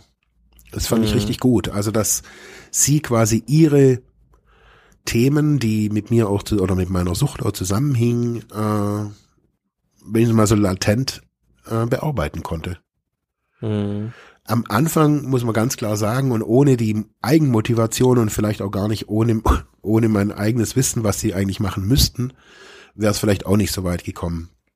Wir haben immer mhm. festgestellt, dass es durchgängig Versorgungslücken gab oder gibt ähm, für Angehörige weil die natürlich keine Diagnose haben. Mhm. Also die Diagnose ja, ja. hat die Diagnose hat ja eigentlich nur der der, der, der Suchtkranke und die Angehörigen haben keine haben keine Diagnose und damit auch kein Anrecht auf irgendeine Behandlung. Ja, ja. Also erst wenn, so wie Beate ja sagt, wenn, wenn sie selber krank geworden wären, erst mhm. dann hätten sie Hilfe in Anspruch nehmen können. Und somit war das immer schwierig. Mhm. Wäre vielleicht auch ja, mal eine, ja. mal da weiterzudenken, wie man das überhaupt finanzieren könnte, irgendwie adäquate Hilfe für, Ange für Angehörige. Ja. Also da, ähm, da, da vielleicht der, der, der kleine Hinweis auf äh, das Arbeitsbuch ähm, von, von Annette, ähm, diesem ähm, Projekt, von dem ich jetzt schon ein paar Mal gesprochen habe für Angehörige, äh, findet ihr in den Show Notes auch äh, den Link dazu. Ähm, also da sind, wurden über viele, äh, einige hundert Seiten tatsächlich von den Angehörigen, die da teilgenommen haben, für Angehörige auch genau solche Forderungen auch formuliert. Also was müsste sich auch im Hilfesystem ändern und vor allem auch, äh, wie müsste die Stigmatisierung auch von Angehörigen, genauso wie natürlich auch den Betroffenen von Suchterkrankungen oder generell psychischen Erkrankungen auch aufgehoben werden. Ja. Also ich glaube, das ist, das würde jetzt, glaube ich, auch den, den, den Rahmen sprengen, an der Stelle auch nochmal auf, auf diese Strukturbedingungen auch nochmal einzugehen. Mhm. Was man aber festhalten kann, ist, äh, dass man äh, hier an dieser Stelle nochmal sehr stark diese Stigmatisierung bemerkt, die eine Suchterkrankung einfach mit sich bringt, was das ja. gesellschaftlich bedeutet, ja. Ähm, und dass das, dass dieses Stigma einfach dazu führt, dass man so eine Suchterkrankung im Heimlichen hält, dass man es vielleicht in der Familie hält, dass es, dass man auch in der Familie vielleicht auch da äh, vielleicht die Nase rümpft, wenn man genau weiß, dass äh, äh, ein Angehöriger ein Suchtproblem hat, aber man das einfach nicht offen anspricht und es einfach so laufen lässt. Mhm. Äh, ähm, da gibt's ja so dieses, äh, den Begriff, äh, wie war das, der Elch im Wohnzimmer, das, ähm, da gibt es, den habe ich gehört im Zusammenhang mit äh, Hilfen für Kinder aus suchtbelasteten Familien, wo einfach klar ist, dass ein Elch irgendwie im Wohnzimmer steht, äh, den, den, den riecht man und teilweise kann man sehen, aber man will ihn nicht wahrhaben, er ist da irgendwie nicht. Ja, äh, und ja. das ist mit so ein, so ein Problem, was glaube ich auch über diese Stigmatisierungstendenzen einfach gesellschaftlich entsteht, weil wenn man darüber sprechen könnte, man offen darüber sprechen könnte, man nicht fürchten müsste, irgendwie abgestempelt werden als, als Versager oder als, äh, ähm, ja, als jemand, der irgendwie schwach ist, ähm, dann äh, glaube ich, könnte man auch besser helfen. Ja. Ähm, aber du sagst, ähm, jetzt aus deiner Erfahrung heraus war es gerade für Angehörige auch oder deine Angehörigen auch nochmal wichtig, auch nochmal zu erfahren, was hast denn du durchlaufen in, in deiner Therapie, äh, beziehungsweise generell haben die so ein Informationsdefizit, was überhaupt jetzt also ich meine, das Problem ist ja vielleicht nicht ausschließlich dadurch gelöst, dass jemand jemand in, in eine Suchtbehandlung geht, also der der Betroffene, sondern was muss man denn also da haben wir uns ja in den letzten Folgen äh, viel drüber unterhalten, was muss man denn alles tun, um dann auch abstinent zu bleiben oder auch clean zu bleiben. Mhm. Und welche Rolle spielen denn aus deiner Sicht dafür auch die Angehörigen?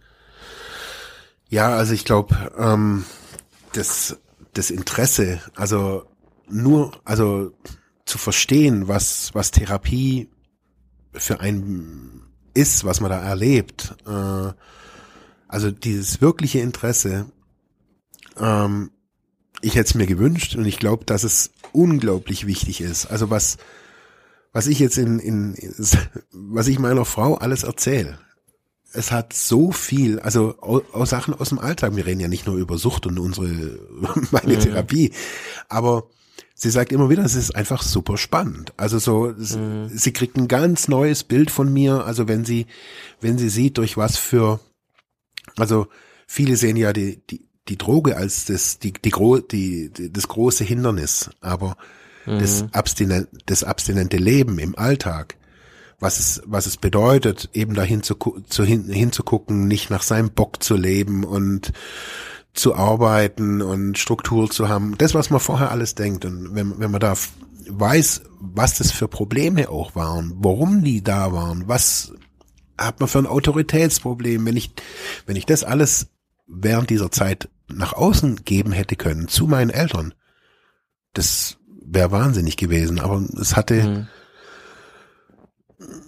ich will es nicht sagen, es hatte niemand Interesse. Ich glaube, sie standen da einfach auch nicht oder stehen da auch nicht, das zu erfahren. Und doch ist es wichtig, so um nicht mhm. nur zu, zu verstehen, sondern auch für sich selber auch Lösungen zu finden. Wenn ich sehe, hey, dass mein Sohn oder meine Tochter äh, durch die und die Probleme geht, muss ich meines Erachtens automatisch reflektieren und gucken, okay, was sind das eigentlich für Punkte bei mir im Leben? Muss ich die nicht auch angucken? Und nicht als Süchtiger, mhm. sondern als Angehörige. Und ja. Also ich glaube, dass, dass das äh, unglaublich wichtig ist, so in dieser, ja, in diesem, in diesem Austausch auch zu stehen. Mhm. Also und das, das, das deckt sich ja auch mit den Erfahrungen, äh, die auch nochmal in dem Annette Arbeitsbuch auch aufgefasst werden. Da gibt's ja auch eine Seite, wo darüber berichtet wird, was, was hat ähm, äh, eine Partnerin mit einem äh, alkoholkranken Partner.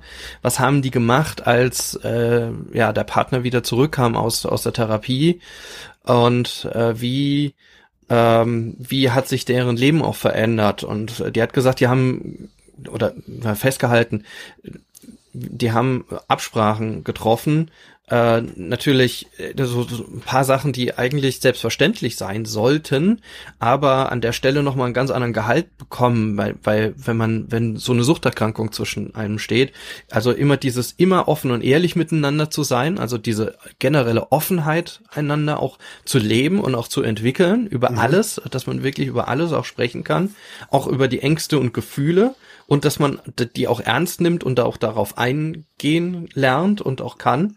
Ja. Ähm, dass man Probleme frühzeitig anspricht und sie nicht erstmal in sich reinfrisst und wochenlang gären lässt ähm, und gemeinsam versuchen, da irgendwie auch eine Lösung zu finden und vor allem Freiräume zu lassen. Also das waren so äh, diese vier Dinge, die diese Person sich so vorgenommen hat und davon berichtet sie dann auch nochmal ähm, auch äh, um quasi sowas wie auch einen Rückfall zu verhindern. Da haben wir auch eine ganze Folge auch noch schon drüber gesprochen. Äh, das ist ja auch eine Gefahr, die dann weiterhin droht, ja, dass man mhm. auch diese Rückfälle gemeinsam angeht. Und da mhm. bekommt er auch dieses Ehrlichsein, auch von der Seite des äh, des Suchtkranken oder der Suchtkranken nochmal auch nochmal einen ganz anderen Gehalt. Einfach ja. wirklich über die Ängste zu sprechen, über zu sagen, ja, irgendwie mir geht's im Moment nicht gut, irgendwie habe ich das Gefühl, hm, äh, ich schlittere gerade wieder in eine Richtung, da will ich irgendwie nicht hin. Und das nicht zu verheimlichen, sondern in der Partnerschaft oder in der Familie einfach auch klar zu kommunizieren und offen zu machen. Aber dafür ist es notwendig, wie du sagst, auch, dass man auch als Angehöriger es schafft, ähm, mit einer Unterstützung auch äh, da äh, ja mit mit dem Betroffenen selbst mithalten zu können. Mhm, genau. Ähm, mit der Entwicklung des Einzelnen. Ne? Wenn man sich so lange in, in einer Suchttherapie befunden hat und an sich gearbeitet hat, dann hat man auf einmal natürlich eine ganz andere äh, eine ganz andere Ebene erreicht der, der, der Persönlichkeitsentwicklung. Und da genau. muss natürlich ein Angehöriger mitkommen können. Eben. Also man muss sich das vielleicht auch so auch nochmal kurz vielleicht so, so vorstellen. Also egal wie lange die Therapie geht, ähm, man ist da sechs Monate, hat man die Möglichkeit, äh, sich mit sich selber auseinanderzusetzen. Ein halbes Jahr Vollzeit. Mhm. Das hat man in einem normalen Leben nie. Nie habe ich die Möglichkeit, also außer ich nehme unbezahlt Urlaub oder sonst irgendwas, aber wann habe ich ja. die Möglichkeit, mit so viel Fachkräften, mit so viel Leuten, die im gleichen Boot sitzen, in einer heilsamen Atmosphäre nur nach mir zu gucken? Das habe ich als Normalsterblicher meines Erachtens nie. Ja, vor allem, ähm, wenn man es jetzt mal vergleicht mit so, wie du sagst, so ich, ich mache so eine Auszeit oder pff, ich gehe nach Indien oder ja. äh, sonst wohin in irgendein Kloster oder keine Ahnung, ähm, das, das ist nicht vergleichbar. Ne? Nee. Also ähm, deswegen auch nochmal der Appell, wenn, wenn ihr da nochmal Einblicke wollt, äh, hört unsere letzten beiden Folgen auch nochmal an, weil die Suchtbehandlung äh, nochmal ein ganz anderes Setting ist, weil man sich ganz anders mit sich beschäftigen muss und ja auch äh, nicht immer positives Feedback bekommt, denn auch direktes Feedback bekommt und sich da auch in gewisser Weise in Strukturen einarbeiten muss ähm, und das so eine Suchtbehandlung nicht nur davon äh, geprägt ist, dass man ja Friede, Freude, Eierkuchen hat. Ähm, genau. Sondern dass das eine sehr, sehr, sehr harte Arbeit an sich selbst ist. Mhm und ähm, wie, wie jede Therapie eigentlich eine sehr, sehr harte und teilweise auch sogar langjährige Arbeit an sich selbst ist, die vielleicht auch nie ganz aufhört. Aber da muss natürlich jemand als, als Angehöriger auch ja mitkommen können. Der muss mhm. Wissen, was das für ein Prozess ist. Der muss wissen, äh, wie hart auch jemand an sich arbeitet. Der muss das auch wertschätzen können und gegenseitig muss man dann aber auch als Suchtkranker dann wertschätzen können, dass ein Angehöriger vielleicht das jetzt gerade nicht versteht, was man da jetzt will oder macht. Und ja. dieses gegen gemeinsame Verständnis zu entwickeln, entweder auch mal wieder mit professioneller Hilfe oder auch äh, zu schauen, dass man als Angehöriger da den, den Abstand ähm, verringert und ähm, den, dann mit, mithalten kann. Genau. Gut, ja, äh, vielleicht machen wir da jetzt, ist die Folge wieder ein bisschen länger geworden, aber vielleicht machen wir an der Stelle einfach mal einen, einen Schnitt. Mhm. Mir, mir würde auch noch mal was einfallen irgendwie dazu, weil das hat mir jetzt gerade das, äh, das, das, das Interview auch mit der Beate noch mal so vor die Augen geführt, äh, welche Möglichkeiten es überhaupt gibt für Jugendliche an der Stelle zu intervenieren. Nämlich die Frage, was hätte sie denn machen können? Wo hätte man denn überhaupt ihren Sohn denn hingeschickt? Ja, genau, ja, also genau, weil, also äh, wenn, wenn ich unsere Kliniken, ja, wenn ich unsere Kliniken anschaue, dann äh, den fangen die ab 18 an, ähm, auch in unserer Übergangseinrichtung ist klar ab 18. Unter 18 äh, ist es eher selten, dass man jemand tatsächlich, also ganz selten, wenn der in der Behandlungszeit 18 werden würde, dann glaube ich geht es. Ähm, also das ist, ähm, dann, dann ist das Jugendamt aber auch mit drin. Mhm. Ähm, ich, ich weiß es von, von Cleantime, dass, dass dort schon mal Jugendliche aufgenommen wurden oder die, die mhm. dann in den nächsten zwei Monaten 18 geworden sind. Aber in den Kliniken weiß ich das nicht. Ähm, und ähm, ich weiß, dass es in Deutschland ganz, ganz wenige Einrichtungen eigentlich nur dafür. Wir haben da schon eine massive Versorgungslücke. Vielleicht sollen wir uns das einfach nochmal anschauen. Ja. Auf jeden Fall. Gut. Gut. Dann äh, haben wir ja schon unser Programm irgendwie so ein bisschen für die nächste, für die nächste Folge. Mhm. Dann äh, schauen wir doch mal in der nächsten Folge rein, vielleicht was was man dann tun kann äh, oder wo es dann Hilfe gibt für äh, Kinder und Jugendliche, die suchtkrank sind, dass man da irgendwie frühzeitig schon intervenieren kann. Ja, oder? Ja, machen wir. Finde ich super. Gut. ja, dann machen wir das. Gut. Ähm, ja, dann äh, freuen wir uns wieder äh, über äh, Feedback von eurer Seite da draußen. Wir sind am Ende angekommen. Ja, wenn ihr uns äh, schreiben mögt, äh, wie immer äh, die Infos äh, unter Freiheit ohne Druck zusammengeschrieben at ludwigsmühle.de äh, oder auf unserer Facebook-Seite Freiheit ohne Druck. Äh, findet ihr auch immer wieder die, die Folgen, äh, ein paar andere Infos, äh, und äh, ja, und da könnt ihr natürlich dann uns äh, schreiben. Ihr könnt, was wir toll fänden, die Folgen natürlich teilen und äh, äh, kommentieren. Wir freuen uns auf Kommentare auf iTunes ähm, und auch natürlich auf Bewertungen. Das hilft dafür, dass der Podcast auch sichtbarer wird, dass das Thema sichtbarer wird. Da freuen, würden wir uns auch sehr, sehr, sehr freuen. Und nehmen die Kommentare total gerne in die Sendung rein. Noch haben wir keine, aber das kann sich ja hoffentlich noch ändern. Gut. Gut. Ich möchte mich nochmal bei Beate nochmal bedanken, äh, die ja, ich auch. diesen Podcast anhört, äh, für die wirklich vielen Infos, die sie hier äh, öffentlich erzählt hat und ja, ging mir wirklich sehr nahe. Dankeschön nochmal. Ja, auch von meiner Seite ein großes Dankeschön und auch für die Offenheit. Und das hat man tatsächlich selten an der Stelle. Ja, und dann euch Dankeschön fürs Zuhören, für diese Folge. Und wir hören uns hoffentlich bei der nächsten Folge. Okay. Ciao. Oh, ciao.